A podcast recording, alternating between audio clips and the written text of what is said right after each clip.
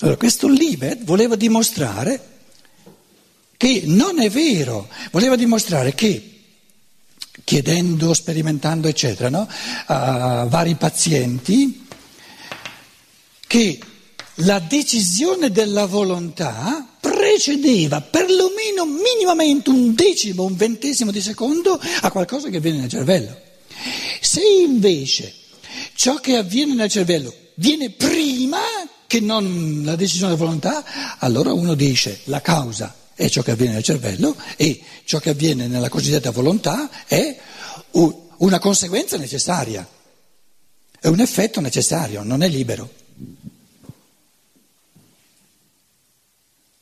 Quindi Libet voleva dimostrare che no, il fenomeno, quindi un, un, minimo di movimento nel cervello è un momentino prima e poi l'atto di volontà viene dopo.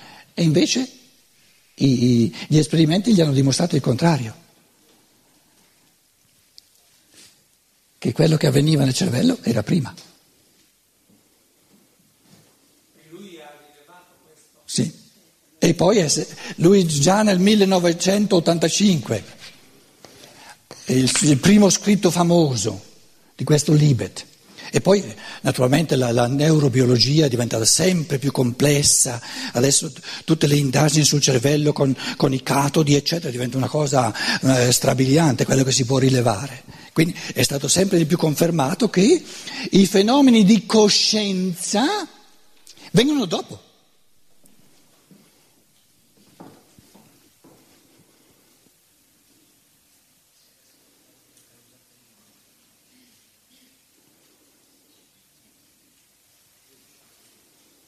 Quindi lo scienziato eh, normale, ma il filosofo non è che, eh, non è, che è in grado di dire no, eh, il, il, filosofo tradizionale non conosce un tertium est datur. Uno dei, dei cardini della scienza dello spirito, anche di questa filosofia della libertà, è che Steiner tira fuori una terza possibilità, una terza diciamo, eh, eh, soluzione che né la religione né la scienza tradizionale conoscono, e cioè Steiner dice sono tre momenti. Il terzo, il terzo momento, quindi momenti nel tempo, eh? tre momenti nel tempo. Il terzo, cioè quello che avviene alla fine, è ciò che avviene nella coscienza. Allora la coscienza ve la metto un altro colore. La coscienza facciamolo eh, così, insomma, qui, qui, è la coscienza. La coscienza come distinta dal cervello, capito? I pensieri eh, non sono cervello, qui è la coscienza. Quindi i fatti di coscienza sono numero tre. Ciò che avviene nel cervello è numero due non uno.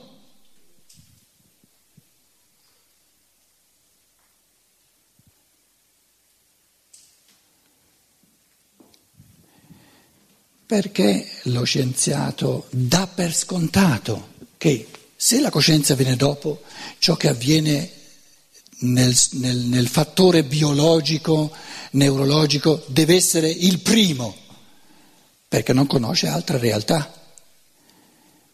Però perlomeno come ipotesi, perché dire, dire Dietro al fattore biologico ci non ci può essere nessun'altra realtà. Dire il fattore biologico è originario in assoluto è un dogma. Eh, tu lo dici. Ti devo credere?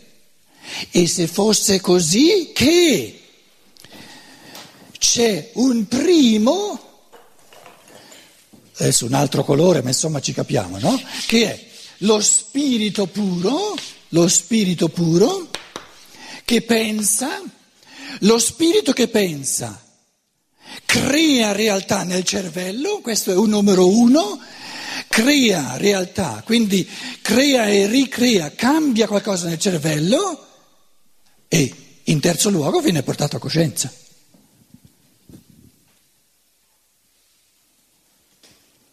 Quindi cosa avviene quando, quando, eh, quando l'essere umano dice quella è una rosa? Eh, quella è una rosa. Adesso io ve lo riassumo in tre passi, ma riassumiamo in tre passi nel tempo qualcosa che sarebbe ancora molto più complesso. Una volta Steiner ha, ha, descritto il fenomeno percezione, quattro pagine le più complesse che si possono immaginare. Cosa avviene nell'io, cosa avviene nel corpo astrale, cosa avviene nel corpo eterico, cosa avviene nel corpo fisico. Ma Paola, dimmi.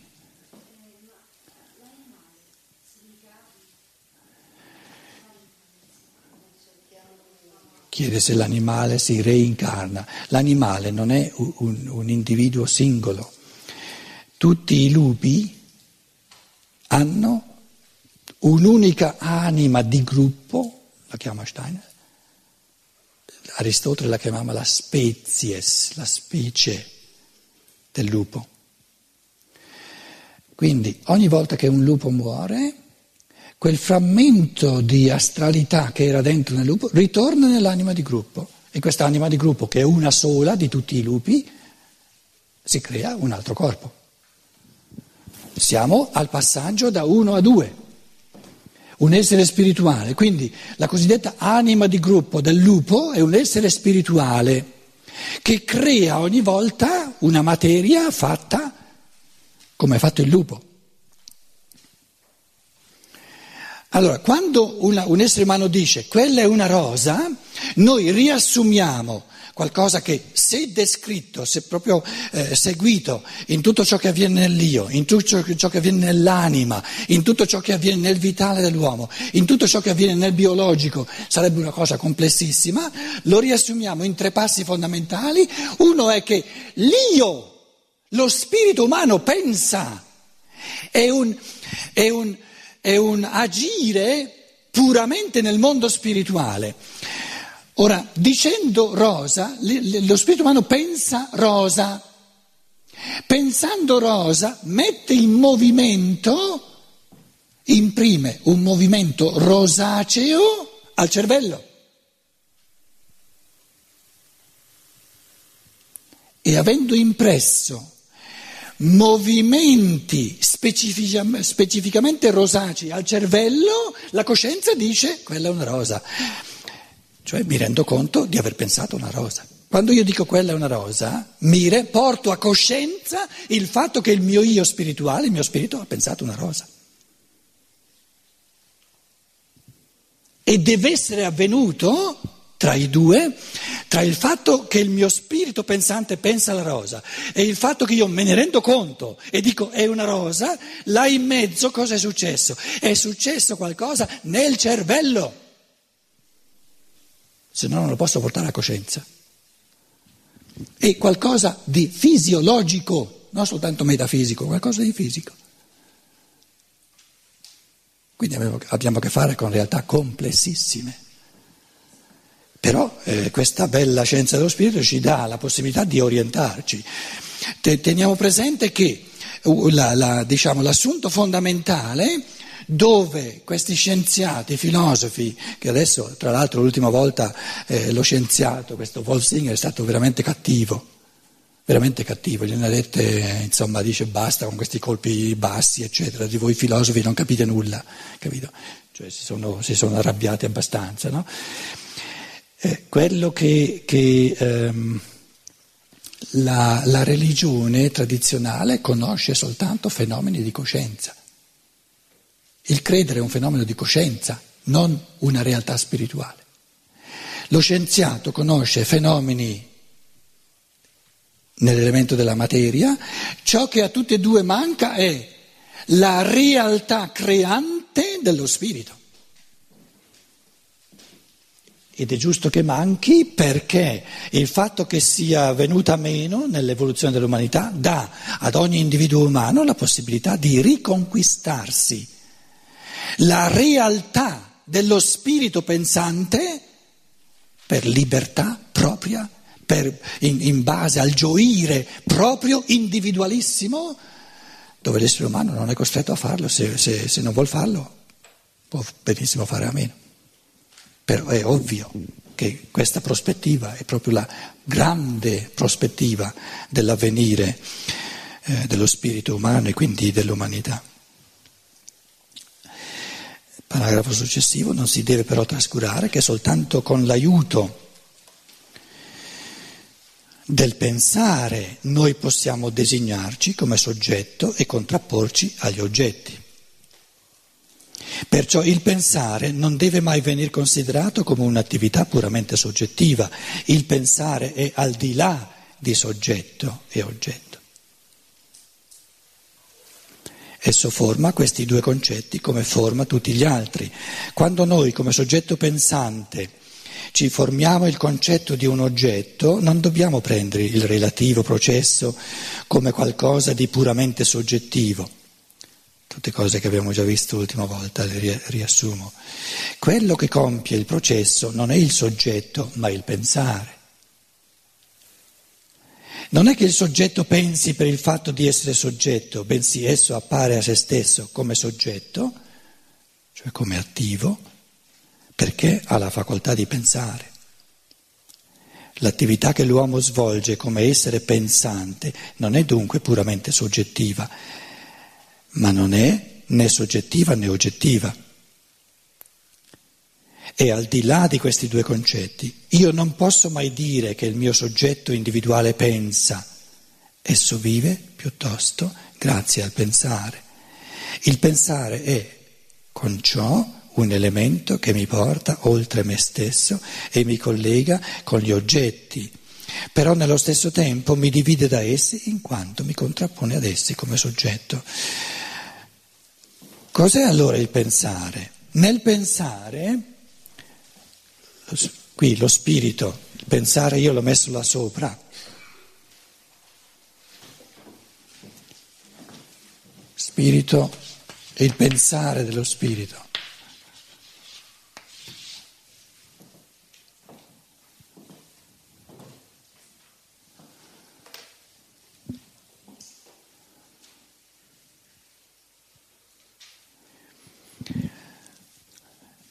Il pensare è far luce. Immaginiamo questa stanza buia, si vede nulla. Accendiamo facciamo luce.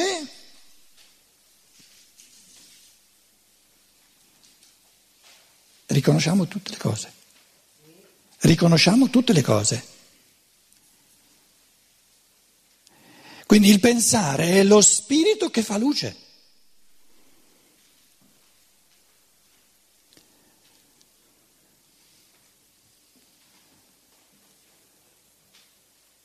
E il soggetto? È l'uomo che se ne rende conto, che porta a coscienza questo mistero.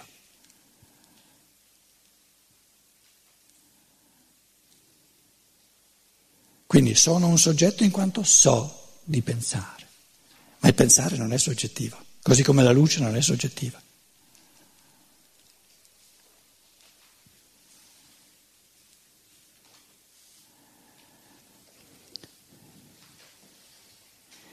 Può sbagliare il pensare, può errare il pensare.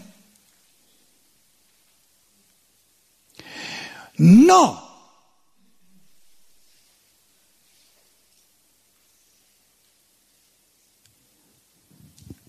ho appena finito una prefazione da un tascabile tedesco che stiamo sfornando, fra due, o tre settimane ce l'avremo, Wahrheit und Irrtum, sottotitolo Eine Frage der Toleranz?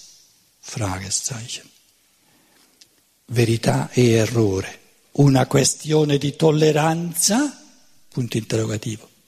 Spero che verrà tradotto anche in italiano. Tre conferenze di, di Steiner, bellissime sulla verità e sull'errore.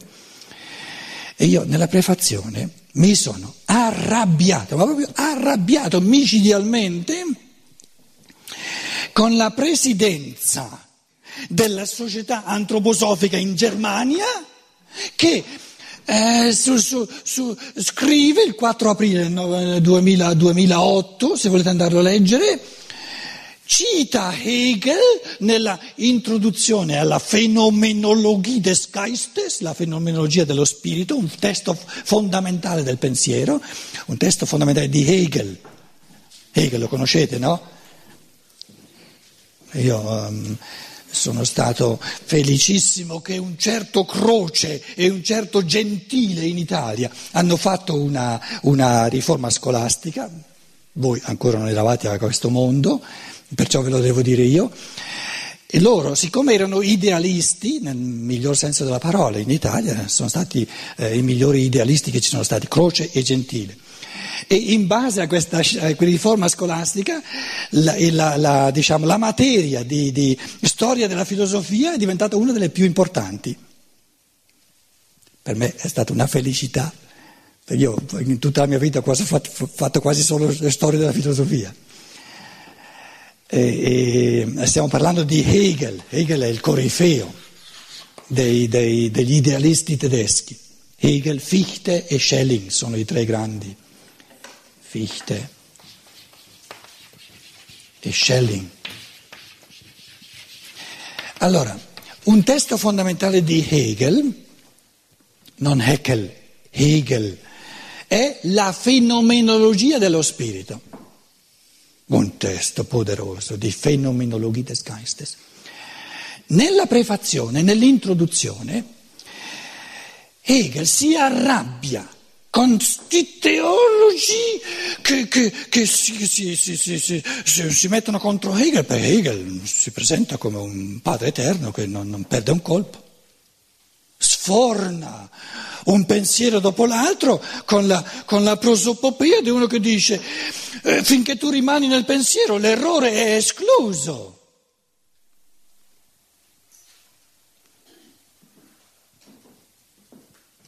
Errare humanum est. Eh, diventa un superuomo, allora superi l'errore. Piccola parentesi, forse qualcuno di voi avrà sentito parlare di Hans Küng, che ha, diciamo, un po' rumoreggiato contro Roma, no? contro l'infallibilità del Papa, eccetera, un teologo, insomma, di abbastanza. Sì, Hans Küng. E allora a Tubinga e tutti gli studenti hanno fatto enormi dimostrazioni in suo favore perché lui era un po' contro Ratzinger, poi Ratzinger l'hanno fatto addirittura Papa, con, hanno fatto dimostrazioni con, come si chiamano questi stendardi che si portano alle dimostrazioni? Un striscioni enormi dove c'era scritto errare romanum est. In televisione l'hanno visto tutti quanti, hanno fatto così. Dimenticherò mai. Bello, errare, romanum est. Non so se il Papa vede la televisione, ma penso che gliel'abbiano detto. penso proprio che gliel'avranno detto. Allora, il concetto è questo.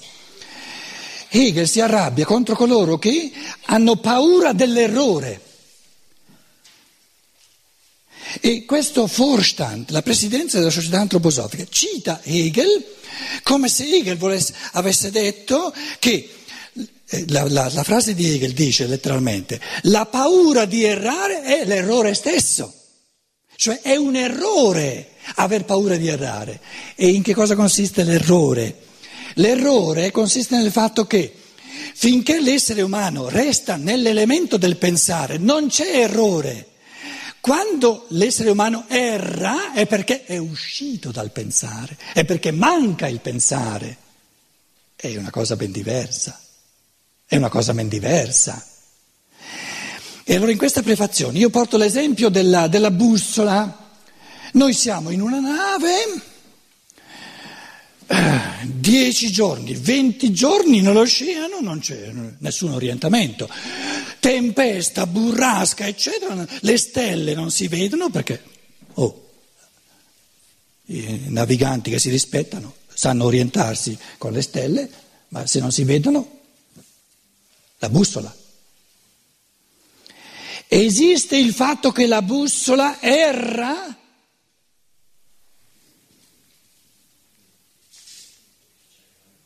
Com'è?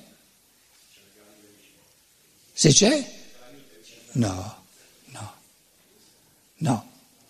O è rotta o non funziona, allora è rotta e non funziona. Quindi o la calamita non indica nessuna direzione oppure indica il nord.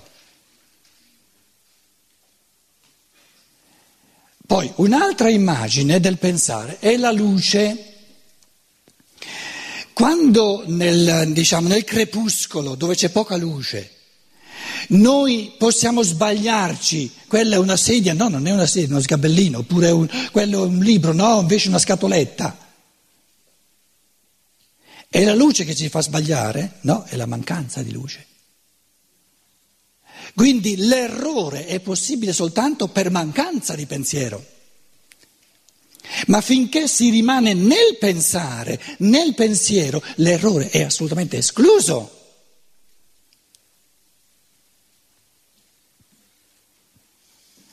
Aristotele, eh, Tommaso d'Aquino dice di Aristotele, Aristoteles non errat. Tommaso d'Aquino ha, ha commentato Aristotele dall'inizio alla fine, frase per frase. Il che significa che, che Tommaso d'Aquino ha avuto la possibilità di, di, di, diciamo, di, appurare che Aristotele si muove sempre nell'elemento del pensiero, in questa luce del pensiero, non, non, non esce mai fuori.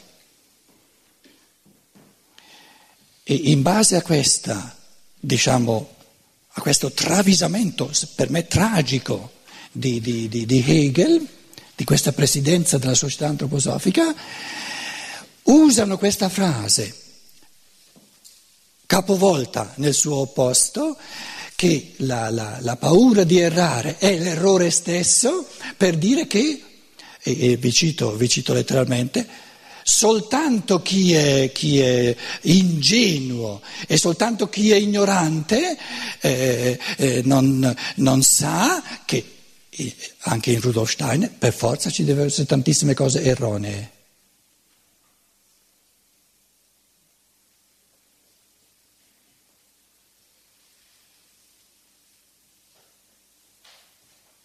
Il che significa che Rudolf Steiner è una persona che continuamente esce dall'elemento del pensare, esce. Certo, perché quando si esce dall'elemento del pensare, l'errore c'è subito. Ma l'errore non è mai commesso, non è mai dovuto al pensare, non è mai commesso dal pensare. Avviene quando il pensare non c'è, o è soltanto embrionale, soltanto incipiente, soltanto rudimentale, così come la luce crepuscolare, la luce, come si dice in italiano, fioca, e ci, ci rende soggetti a, a, errare nell'identificare le cose. Ma ciò, ciò non è dovuto, l'errore non è dovuto alla luce, ma alla mancanza di luce. E la differenza è enorme, scusate. Quindi nella misura in cui il pensare c'è, va a colpo sicuro, altrimenti non è pensare.